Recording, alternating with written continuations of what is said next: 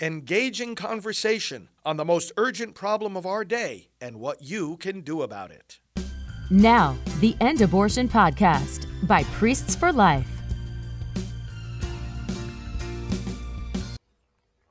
Well, hello, I'm Janet Morana, the Executive Director of Priests for Life. Welcome to our program. Well, of course, this is a National Adoption Awareness Month. And as you know, I've been trying to highlight adoption on these programs here and there uh, just to show you that uh, how important the concept of adoption is. And if more people uh, would consider that option. And also, too, we have to change the whole stigma of, of adoption because unfortunately, when you survey women who've had abortions, so many of them say, well, you know, I was afraid to consider adoption. Um, uh, so that's why I went for, I had the abortion. And then they later regret the abortion. We have to do more to show how adoption is, as they say, such a loving option.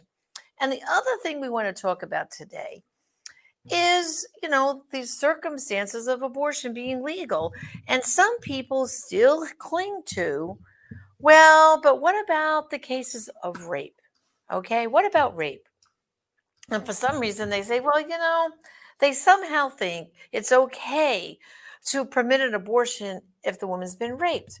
Well, I know from the Silent No More Awareness campaign, the women who went down that road deeply regretted that abortion.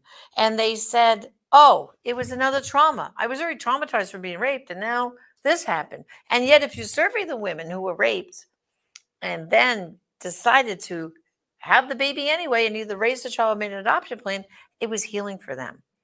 Well, joining me today is a man who's been wonderful uh, witness to those children who were conceived in rape and also adoption. So he's got two purposes, two stories. So joining me is Ryan Bomberger from the Radiance Foundation. He's the co-founder of the Radiance Foundation. So Ryan, welcome to the program. Janet, it is so nice to be here with you. Thank you so much. That's great. And of course, like you heard me say, unfortunately, so many people still cling to the concept of even when they're going to craft laws, well, we have to put an exception in. We we we have to, you know, because what if the woman is raped? And they somehow think that offering a woman who's been raped an abortion is being nice and caring and helping her. And as I told you, uh, you heard me say, I know from the testimonies of women who deeply regret it, it didn't help them. It didn't unrape them. It was another trauma. But you have a particular testimony, mm-hmm. don't you? So why don't you share with us your testimony? Absolutely. You know, I grew up in a tiny little family of 15. I have six brothers and six sisters. 10 of us were adopted. And many of our stories are the narratives that people use, particularly pro abortion activists, use all the time to justify abortion. And I'm definitely one of those cases. My birth mom, whom I've never met, and I pray one day I get to meet her and just thank her and hug her and just tell her how much her courageous decision has obviously changed changed the world uh, in, in different ways. But uh, my birth mom experienced the horror and the violence of rape. And even though she was a victim of rape, she did not make me a victim of abortion. So although I was conceived in rape, I was adopted in love. And so I grew up in this adoptive family where we, you know, we're all kinds of different hues, different backgrounds, different stories and our parents love the mess out of us and adoption like this my shirt says adoption unleashed purpose in our lives. And so that's you know my origin story and it's because of my birth mom's courageous decision that i'm able to love and to be loved and and now today i'm happily married to the love of my life bethany bomberger who's the other co-founder of the radiance foundation and we have four amazing kiddos two of whom were also adopted Right. And see, that's the very important point I wanted to bring out here is that abortion has a generational effect. Your mother had the courage not to cave into, I'm sure, as we know, when a woman's been raped, you have all these people surrounding her, right?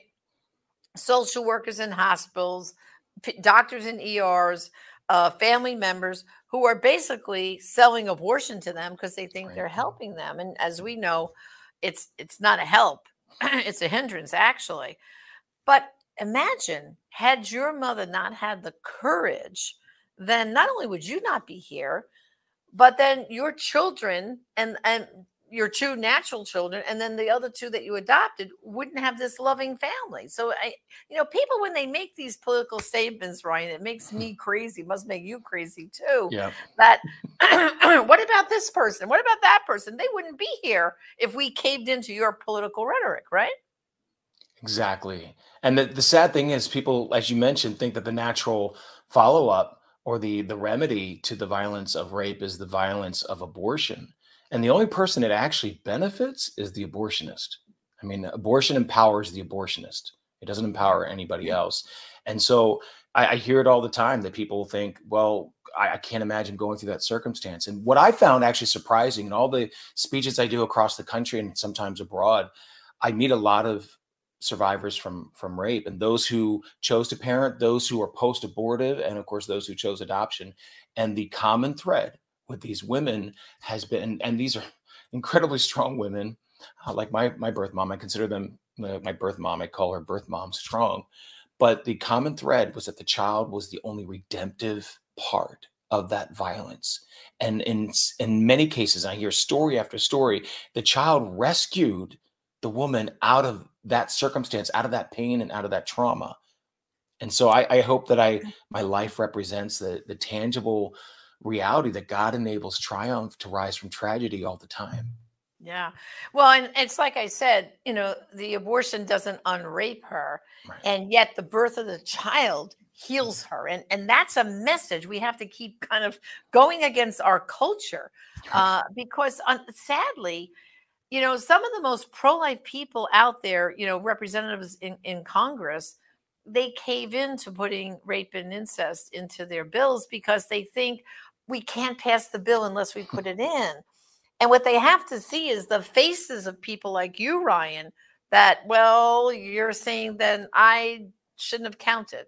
I shouldn't be here then. Right. And and you know, I just think we have to keep, you know, repeating that in nauseum till we can convert them all 100%, Ryan. But let's talk about adoption just a little bit more. Um, so you were adopted into like what was the, the, the big family? So where Yeah. in the adoption chain were you? And tell us a little bit about how how was that? Like how old were you when that you were adopted, and kind of what was that whole dynamic like? Sure, mm-hmm. sure.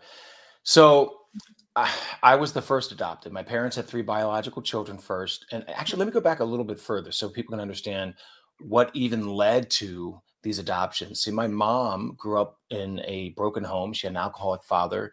And so she was left in a children's home for a year while her parents were separating.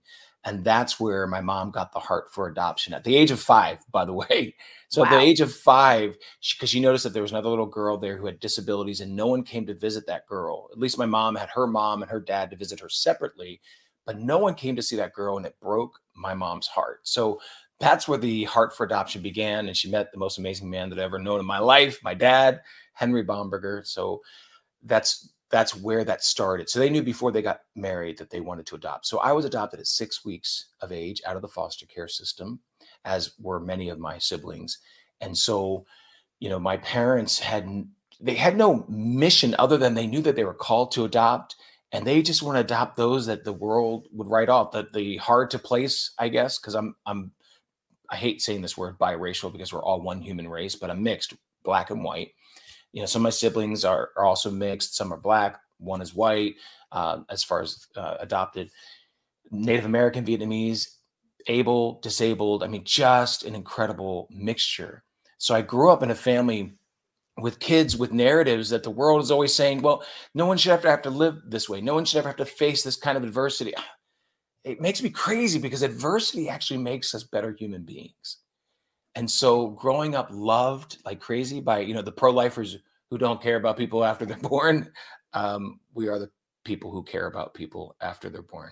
But it, just growing up it gives it gives you such an incredible perspective on the value of life. We all have god-given purpose whether we're planned unplanned able disabled and whatever beautiful hue of skin we have we all have god-given purpose So now you were the first uh, child you're saying that was adopted. Yes.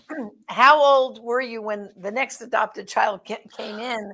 And excuse me, how like when did you find out that you were adopted? Tell us a little bit about that whole dynamic. Yes. Well, I was the fourth into the family. So, you know, they had three biologicals, fourth.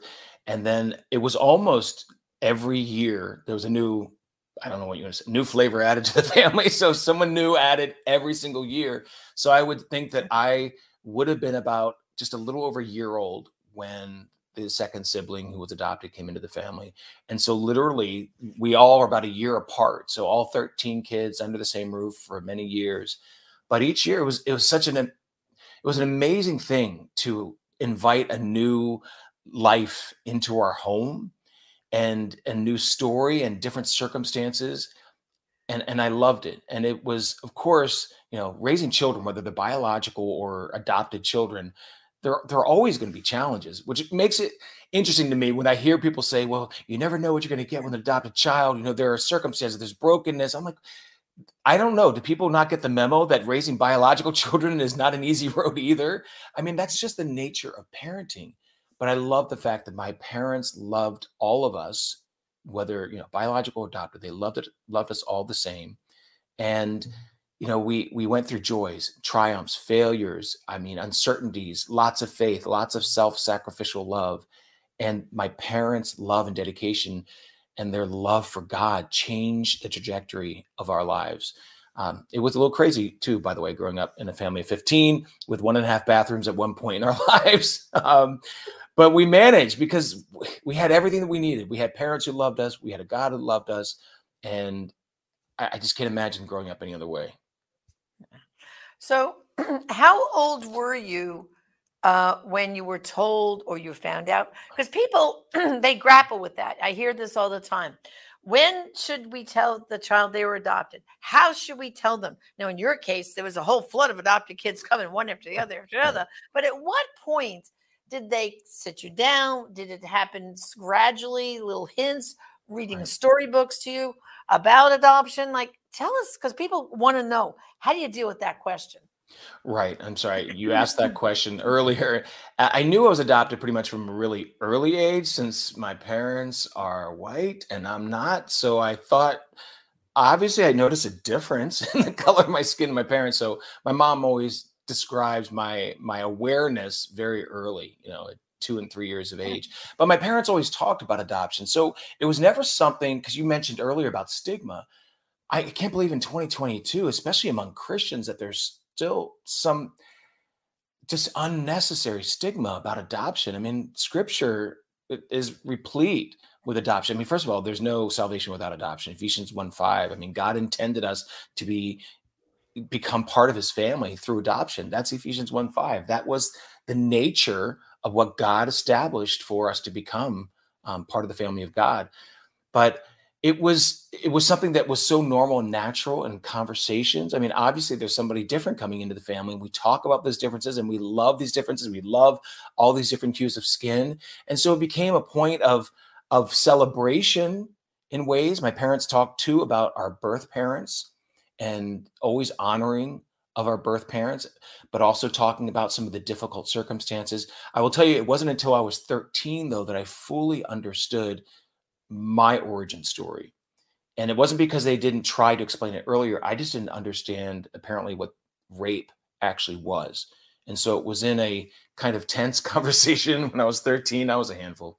Um, and that's when I found out. And it was devastating because my whole origin story was rewritten in a moment. But because I was loved so much by my parents, that confusion and that pain was channeled towards something really constructive. In fact, I did a persuasion speech in eighth grade shortly after finding out how I came to be. And it was the first time, uh, this is public school, first time I was able to share my story and talk about abortion. And I watched the way that people responded, my teacher, my friends. And here I'm being all vulnerable and sharing my my story of being conceived and raped but adopted and loved and i knew that i didn't realize to the extent but i knew that god was going to use that story in in so many ways well you know it's funny ryan i just interviewed someone else adoptive mother the other day and i asked her the same question like you know, how did you tell your son? And he was five years old because she was reading him adoption books. And she said, Do you know he went to kindergarten the next day? And when it came to sharing time, he thought everybody was adopted. So he got up and told his story. And then he said to the other kids, Well, what about you? And the kids all went, I'm not adopted. Right. Went home and said to his mother, What happened? I thought everybody got adopted. She had to sit him down and say, No. Oh my gosh. That's so that's adorable. And that's and, the good thing is you have this as a child, you have this positive understanding of adoption. I, I get asked by a lot of parents, you know, all the events that I speak at, and they ask me, well, when do I start talking about it? I'm thinking as soon as you can. And it's and it's an interesting balance of the two because you have biological children, adopted mm-hmm. children, or if you have biological and adopted, they're they're equally as special, equally as valuable. And so there's this balance of not overemphasizing and but there are ways of naturally bringing it in. My mom, for instance, is just an avid reader. She's the reason why I, I love to write. You know, while I'm why I'm a writer, she the reason why I love just wordsmithing. And she would have us read all kinds of books, and there are great ways of being able to talk about, you know, differences. Great way of talking about how God transforms lives. And and a lot of the books that I that I read, even as a young child, those are ways of understanding more of of uh, about adoption, more about our family. And so they're just natural, positive ways of talking about it. We should never go into it thinking that it's some sort of negative thing. I still have some adults even talking about, well, I'm sorry, like maybe you don't want to talk about your adoption. Like, of course I do. Why wouldn't I want to talk about adoption? I was rescued. It was it's such a redemptive act of love. Of course I want to talk about it. That's right. Okay, so now you gave that one speech in school, but when did you get to the point where you decided I have to work in the pro life movement? I've got to start something. I, I, I got to dive in here and do something to stop abortion. At what point did that switch flip for you?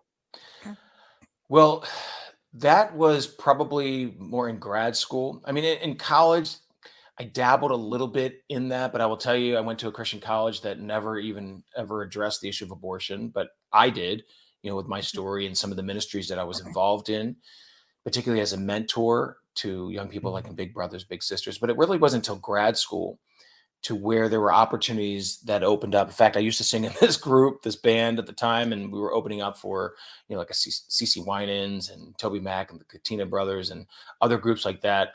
And so I had really large audiences that I would be able to share my story.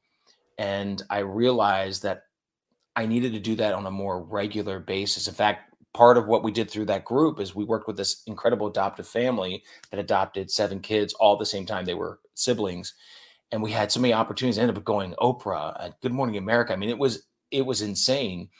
But it wasn't until I got married to my best friend, Bethany, to where we wanted to figure out how can we address all these culture shaping issues? How can we talk about adoption? How can we talk about abortion? And so it was us getting married and launching the radiance foundation back in 2009 where we fully explored how god could use us to speak into these issues and to and to talk about the beauty of adoption.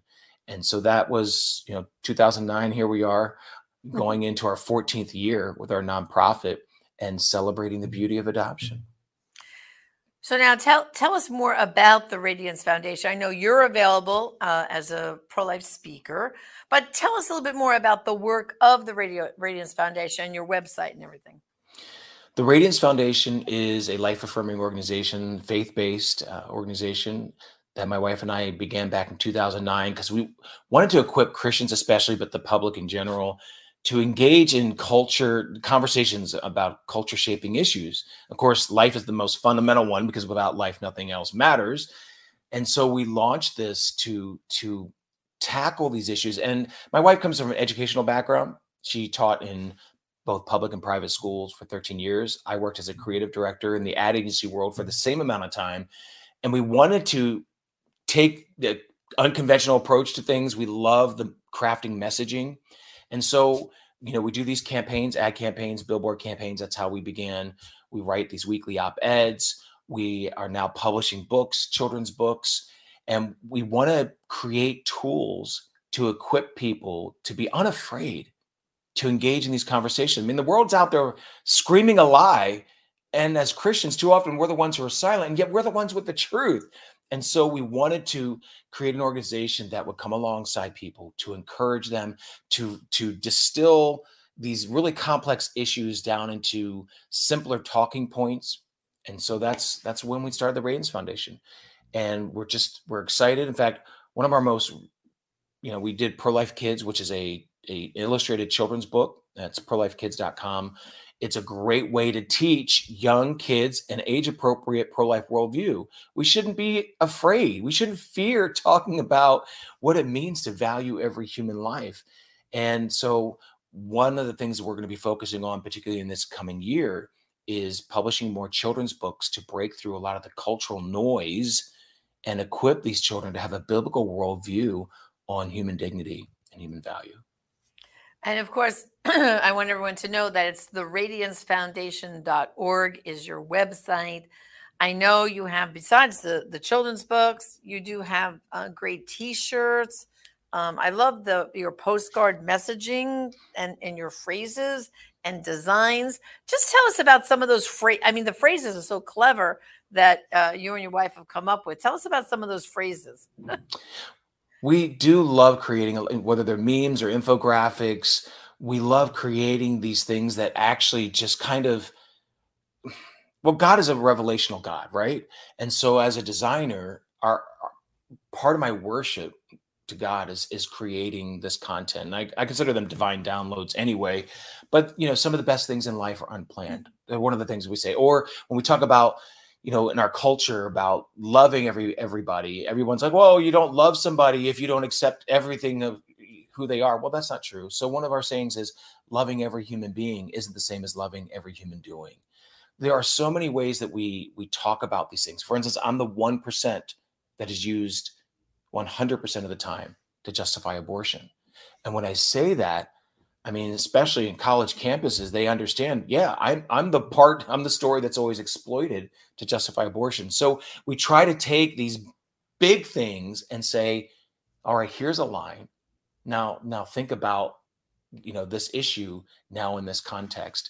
And so we create these, these sidewalk counseling cards. We have these stickers and I mean, all kinds of memes. In fact, you know, actually the easiest way to get to our website is radiance life. It's a little shorter, radiance.life. And we love creating this content. We want to continue to create content that's fearless, that's factual, and that's freeing. But we really want to kind of move people because sometimes you can hear something a hundred times, a thousand times, or whatever, but someone says it a little differently. And that's what we want. Where our prayer is that God uses us to just give people this revelational moment like, wow, I never thought of it that way before. Um, tell us a little bit more about the messaging than like you just said for children, these children books ideas, because um, right now I don't know about you, but I am so, you know, as, I have grandchildren now, believe it or not, uh, and um, it infuriates me that all this stuff they're shoving down uh, children in schools' throats with right. uh, what's your pronoun, the transgender stuff, and then letting these young children change sexes and all this stuff. Uh, the books that they're allowing in public school libraries are just pornographic to the point. Mm-hmm.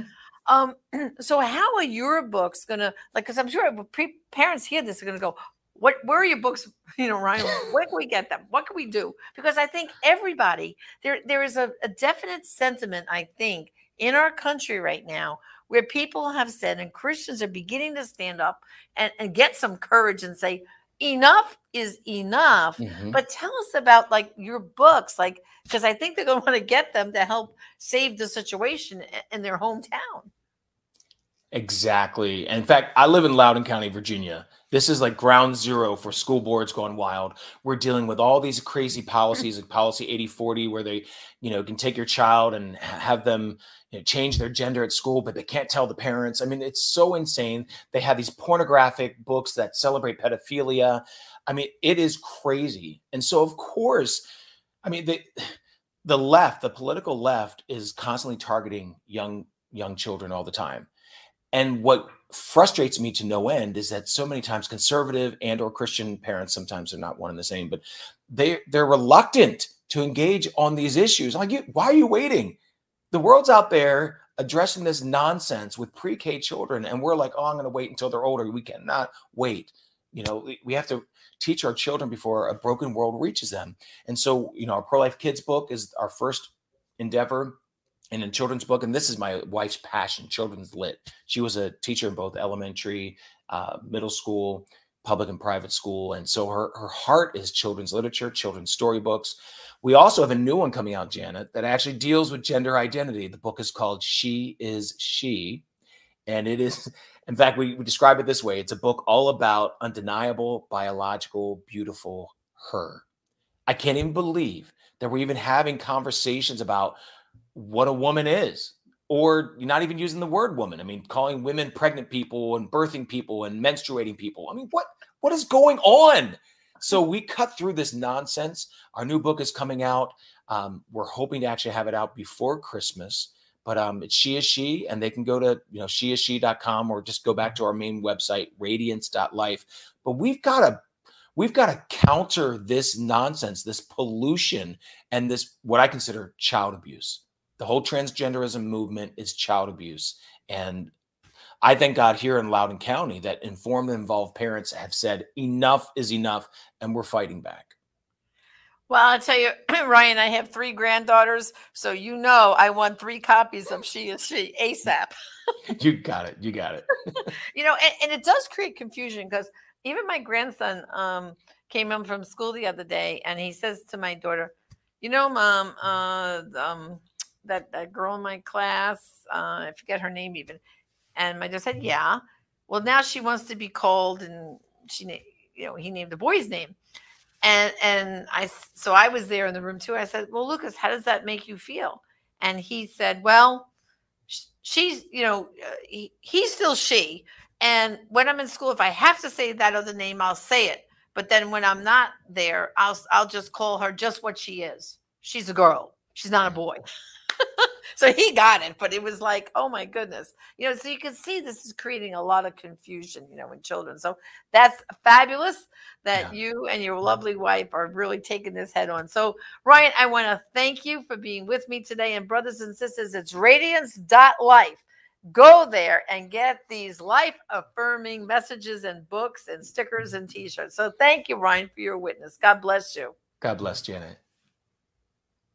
Well, brothers and sisters, I hope you found this program interesting and informative. And remember, adoption is the loving option, and that every abortion affects somebody. It affects the baby, always the mother, the father. And so, get therefore, brothers and sisters, there are some abortions only you will be able to stop, and some lives only you will be able to save. Join us again next time. Thank you, and God bless. This has been the End Abortion Podcast. To learn more, to help end abortion, and to connect with us on social media, visit endabortion.net.